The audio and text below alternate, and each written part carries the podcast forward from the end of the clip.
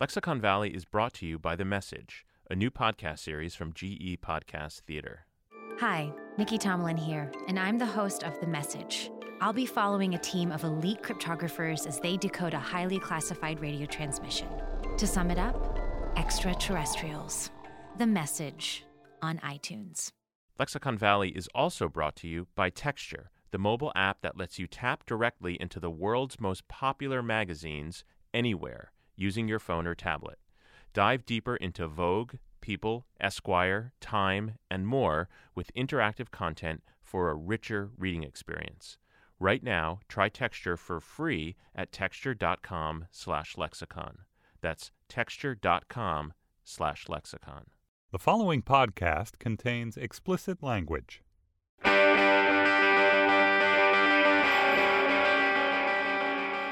From Washington, D.C., this is Lexicon Valley, a podcast about language. I'm Bob Garfield with Mike Vuolo, and today, episode number 73, a new installment of Linguaphile, wherein we discuss a mystery word or phrase with lexicographer Ben Zimmer.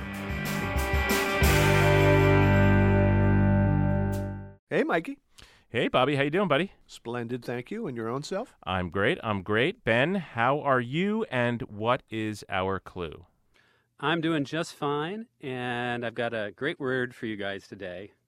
The word is actually the answer to an old riddle. What do you get when you cross an owl and a goat? A hootenanny?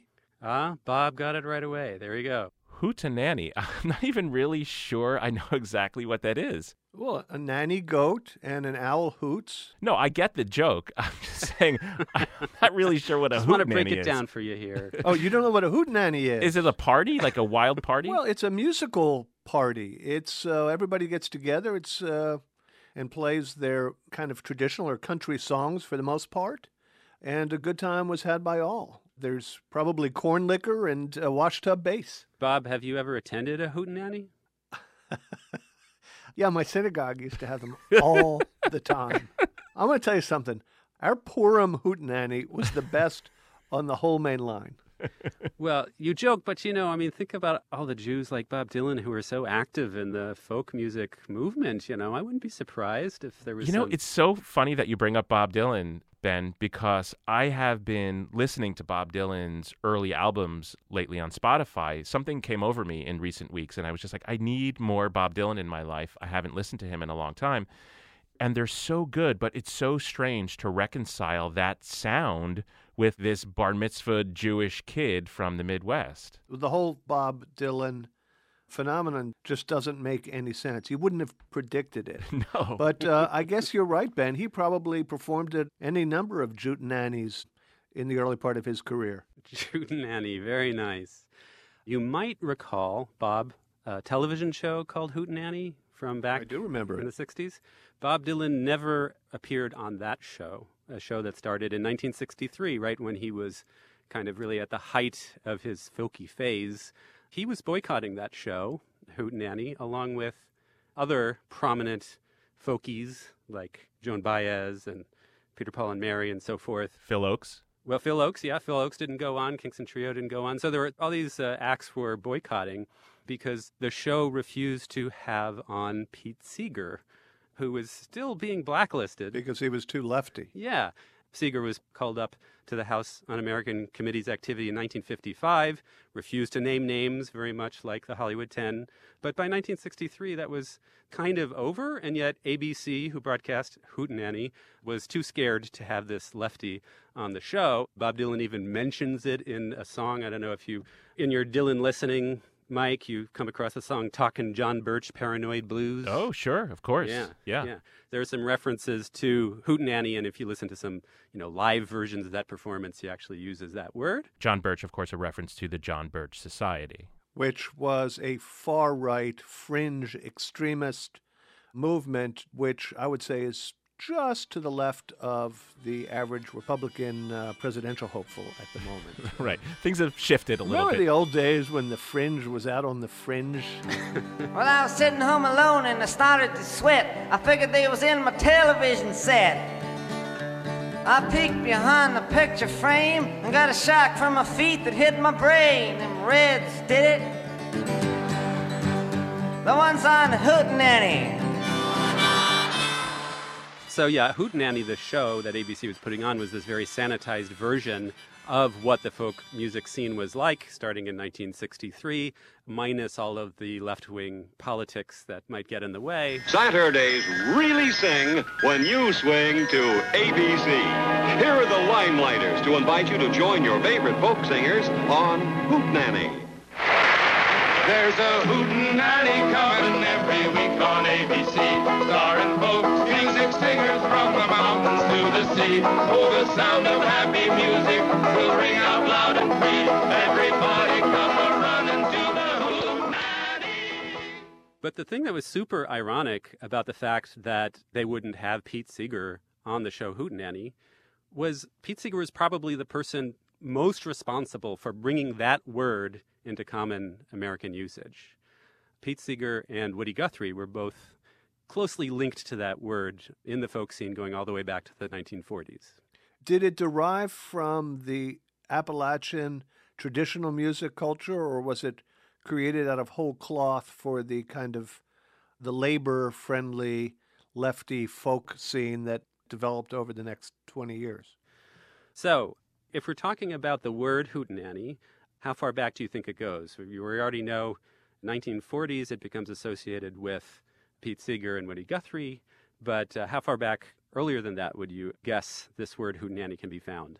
I'm going 1800s on this one. I know I was reluctant to dip into the 1800s on our last two words. I was right with boondoggle. I was wrong with humdinger. That actually went back to 1883, I believe, if I remember correctly. Right. right. I'm going to the 1800s here, but I'm going to stay in the latter half of the 1800s. Bob, any guesses? I'll stay where Mike is, but I'm going to isolate it to eastern Kentucky in some place that probably has the word holler attached to it. Do you think they have a lot of hootin' and hollerin' wherever this uh, word got made? Just that- saying. okay. Well, it may go back that far, but certainly not in the written record. And in the sort of the cluster of different meanings that developed around this word, the earliest that I've been able to find is actually 1906. It's interesting because it appears in a book in 1906 which is actually describing events much older than that. It was a historical novel by a writer named Richard T. Wiley, and the name of the book was Sim Green, a narrative of the whiskey insurrection. So wait, this is fiction? Yeah, a historical novel about the Whiskey Rebellion, which took place in the 1790s. The writer, Richard T. Wiley, he was a newspaperman in western Pennsylvania. He was apparently the dean of the newspapermen in the Monongahela Valley. Known far and wide throughout the valley. also, just he was a kind of a local historian, so he had a lot of knowledge about the Whiskey Rebellion because Western Pennsylvania was really the flashpoint. What happened was the U.S. government, under George Washington as president, decided they were going to put this tax on all distilled spirits. This was Hamilton's idea. He said this would help prevent the national debt from blowing up. And so they announced this tax, and especially in Western Pennsylvania, people just erupted in protest, lots of sort of civil disobedience, fighting against the local authorities, sometimes violently. And so Washington had to actually suppress this rebellion. So Wiley, the writer, creates this character named Sim Green, who's a very colorful fellow, uses lots of colorful language. And there's one scene where he is recounting what happened when one of the sort of local officials was looking for a young man who was involved in the rebellion, and he shows up at the house of the aunt of this guy. She's busy baking in the kitchen. And so this is the way that Sim Green describes what happened. He said, When I got there, I should say that this is all in uh, dialect writing, so, you know, These are my favorite passages that you read, Ben, because you do such a great job. You really, you really get a I motive. try. I try, you know. Let's hear it. When I got there, she was looking hotter in her oven and was a shaking that caniplicon at the lummox. okay, so already it's like, what is he talking about? And in fact, someone who's listening to him says, shaking what? You know, the word lummox we know is like an oaf, but what the heck is a caniplicon? And then Sim Green continues, that hootenanny that she shovels her bread with, the long handled majigger, you know. And then the light dawns on his interlocutor who says, Oh, the oven peel?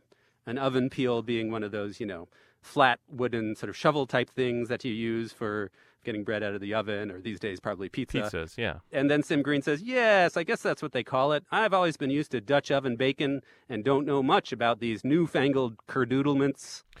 All right, we will get back to Kniplicons and Kerdoodlements in just a sec.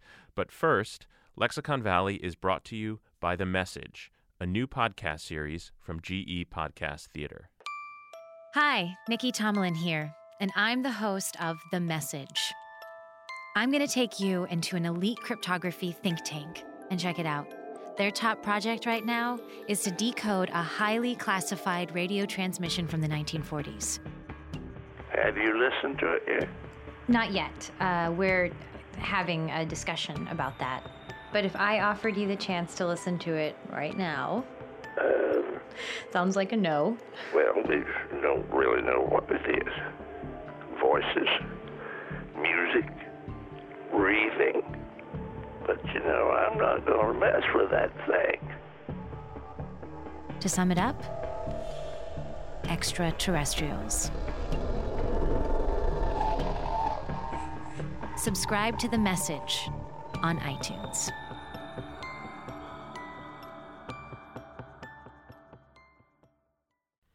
So there are a number of words in this historical novel that are being used to denote a thingamajig, it seems. A thingamajig. Right. Exactly. We've got Kniplicon, which is, I think, very just specific to this book. I've never seen that anywhere else. We have Hootenanny. We have Majigger.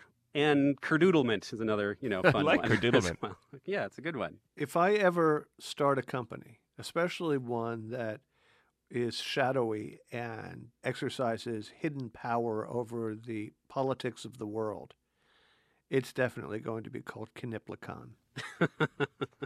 it does sound kind of evil, but this was tapping into that American tradition of making funny sounding words that sound like they come from sort of classical elements, but to describe just a thingamajig. So Richard T. Wiley, the author, is putting this dialogue in the mouths of people who are ostensibly living in the 1700s. Yeah. In which case, Hootenanny might be anachronistic.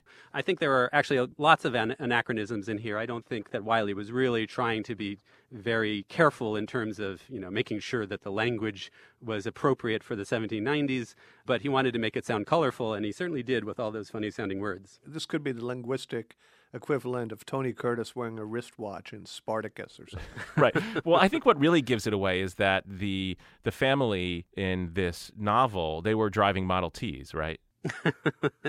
well, you know, it's funny you should mention Model Ts because some of the very early examples actually have to do with automobiles. Here's an example from a, an advertisement from 1910, not for a Ford Model T, but from a, another automaker, Haynes Automobile Company of Kokomo, Indiana. Ran an ad and it talked about the troubles that people have with their cars back in 1910 some of the ad copy reads that the Kobodny, K O B O D N Y, the Kobodny drops out of the hootenanny, and they can't seem to get the damn thing back again. This ad promised that if you bought the Haynes Model 19 for $2,000, there would be no Kobodny and no hootenanny. Wait, so it seems to me as though it's impossible, and maybe you'll provide evidence to the contrary, but it's impossible to break these various words apart into their components, that these are just like nonsense syllables strung together. Is that not the case? Well, you know, you can make some conjectures about where the bits and pieces came from. You know, we have hoot or hoop in that first syllable for a lot of these words. And certainly, as Bob was suggesting, hootin' and hollerin', or, you know, hoop sounds like whooping it up. These are raucous words. And so it would make sense that, you know, they would extend to things that are kind of noisy. And in fact, you know, we talked about it being sort of a thingamajig as part of your car in those early cars, but actually, also early on, people started calling their cars, especially if it was a sort of a broken down jalopy, they'd call it a hoot nanny. And maybe there, the idea is, you know, the hoot is the sound of the car horn. So that meaning was floating around at the same time as the other ones I mentioned. And I can go on and on talking about all the different ways that these hootenanny words show up to refer to everything from locomotives to noise making machines. You could say, get off your hootenanny, you know, as a kind of a euphemism. It was really an all purpose word. You know it would be swell?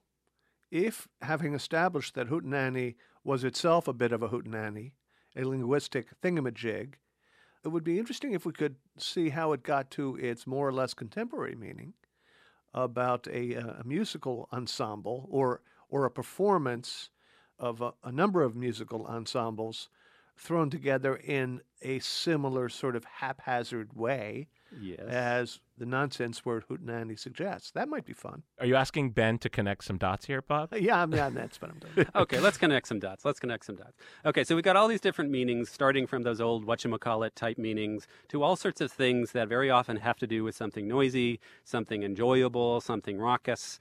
And a folklorist named Peter Tamony wrote a terrific article about this word in a journal called Western Folklore in 1963, right at the time when everybody was talking about this word. It was on TV. Everybody wanted to know where it came from and he traced its whole history and he gave you know all the different meanings that we discussed but then he also noted that in parts of the the midwest like say indiana hootenanny could specifically refer to a kind of a party that you would just have as, on a kind of an improvised basis so he says in the midwest it denominated an impromptu party to an oklahoma grandmother it indicated a kitchen sweat the most informal of parties. Now, a kitchen sweat is a great American regionalism for a party. In those days, the kitchen, of course, was the hottest room in the house, especially in those cold months. So, if you were going to have a party, you wanted to get some dancing in, uh, you would do it in the kitchen. You'd have to, uh, you know, move the tables and chairs and everything out of the way, but you'd have a nice big uh, dance floor there in the kitchen. But because it was so hot, you'd end up sweating through your clothes. And so these parties were often called kitchen sweats. So in Oklahoma, a hootenanny was like a kitchen sweat. To a Texan, it was a spur of the moment ruckus. In Ohio, it was associated with periodic events such as apple butter making and slaughtering, the gaiety connected with all day large farm or communal enterprises. I hereby apologize to residents of New York State, Pennsylvania, Eastern Ohio, West Virginia, Eastern Tennessee, Eastern Kentucky, and the entire Appalachian range for assuming, for assuming that this um, jalopy of a word came from uh, the side of one of their roads. I uh, there are no words to sufficiently express my shame. But it's still not clear, though, how it goes from a car part or a doodad or a thingamajig to a party. The party is perhaps something that's spur of the moment, feels like a kind of ad hoc get together, and maybe there is some shared quality there. Of thrown togetherness, of Yeah, right. haphazardness, Mhm, of uh, right. random assemblageness. Random assemblageness. I think that's wonderfully said. Uh, yes, I, I think the the randomosity does play a big part in this. And also that hoot. Again, the hootin' and the hollerin', as Bob said earlier. People raising a ruckus wherever they might be. Let's have a party. What is it? It's a hootenaddy or hootin' daddy or, you know, all the various other variants that people might have been using regionally. Right, a hooting daddy, a hooting nanny, a hooting granny, a hooting. it's some member of the family is really loud.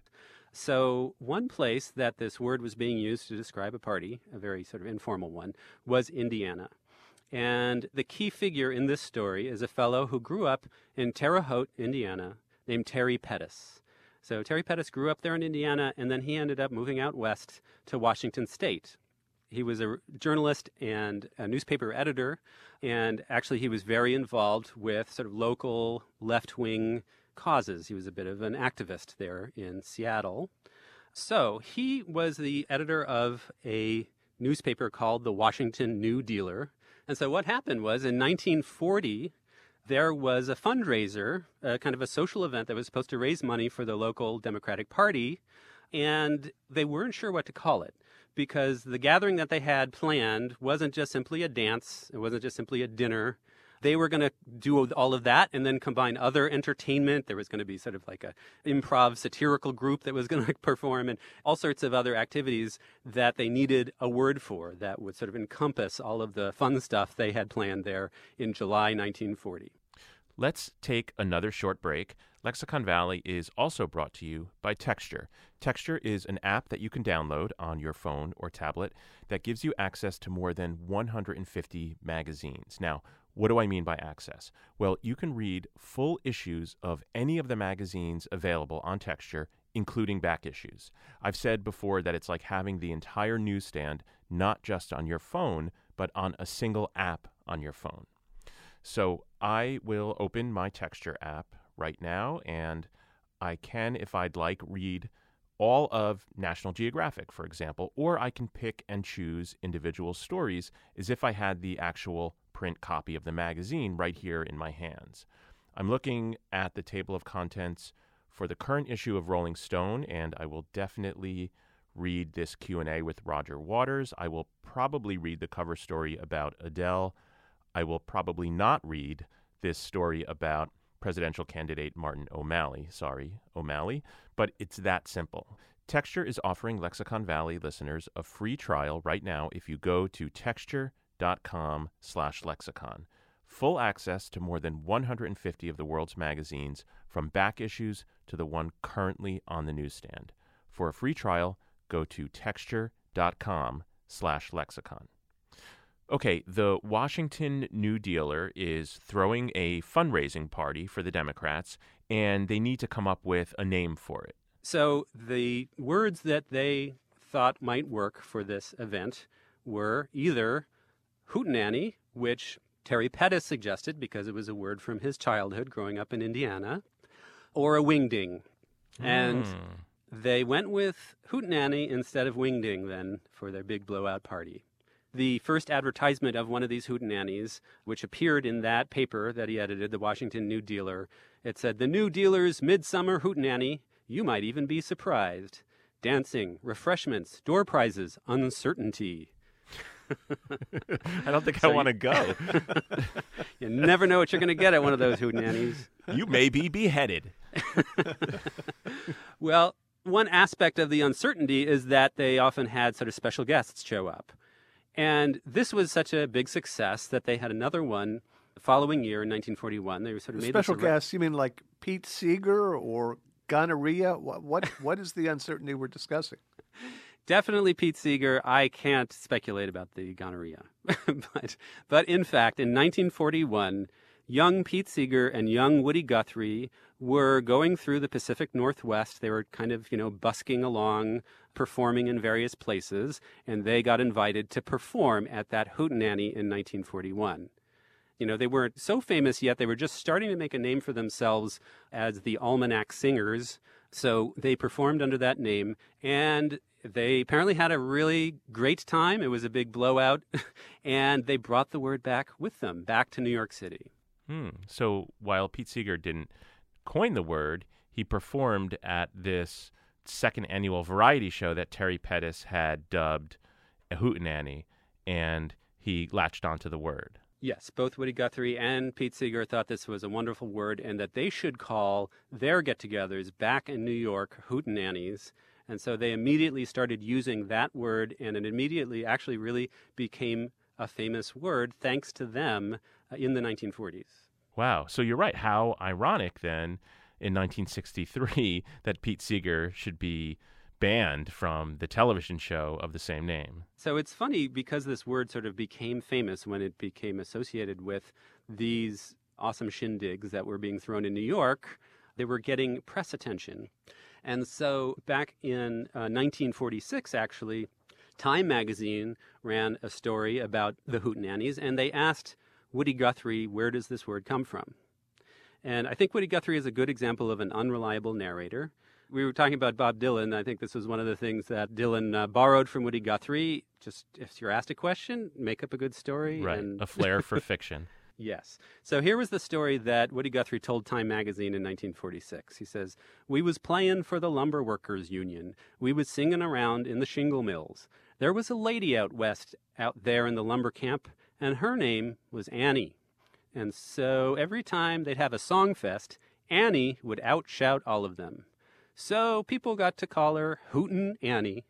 But the name got spread all over, and so out there, when they were going to have a shindig, they call it Hootin' Annie. Wow, he just lied. He just made up a story. He knew perfectly well, you know, that it came from Terry Pettus, and Pete Seeger has talked about this many times about how they came across this word, how Terry Pettus explained that it was this, you know, word he knew from growing up in Indiana. He knew perfectly well, but he just obviously went with the better story about Hootin' Annie. But it must have been premeditated, right? Because I feel like he had that in his Yeah. pocket. He was waiting to trot it out. This triggers a very bad memory for me, and this may be a bit of a digression, but I'll share it anyway.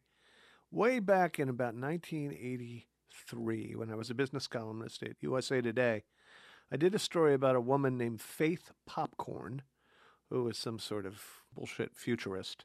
I asked her where her name came from, and she spun this tale about Papa Carne and her Italian grandfather and Ellis Island. I don't know, some baloney. Come to discover years later, her name was something like Cornblatt or uh, some damn thing.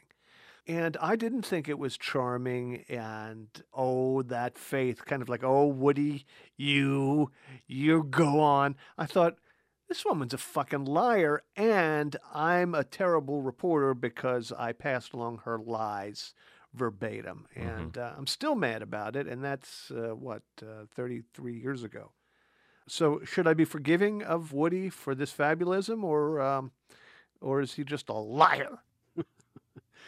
Time magazine might have done their due diligence and maybe asked around and said, uh, is this real? But I guess because it was Woody Guthrie and he was Mr. Folk Music, they just sort of accepted it. So he told a folk tale about the derivation of a folk music term. Very fitting. All right, well, tell us all about your hootenannies at Lexicon Valley at slate.com. That's Lexicon Valley at slate.com.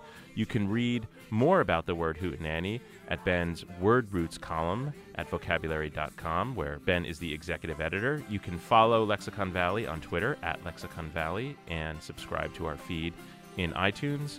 Andy Bowers is our executive producer. All right, boys, we done here? We are done. All right. Later, Gator. We are having a hootenanny now. We are having a hootenanny now. Don't you go down to our herd of a rootin' tootin' hootenanny. Having a hootenanny now. We should figure out what kind of deal this is. I mean, is it a gathering, a shindig, or a hootenanny? What's the difference? Well, gathering is brie, mellow song stylings. Shindig, dip, mm-hmm. less mellow song stylings, perhaps a large amount of malt beverage. And hoot nanny. well, it's chock full of hoot, just a little bit of nanny.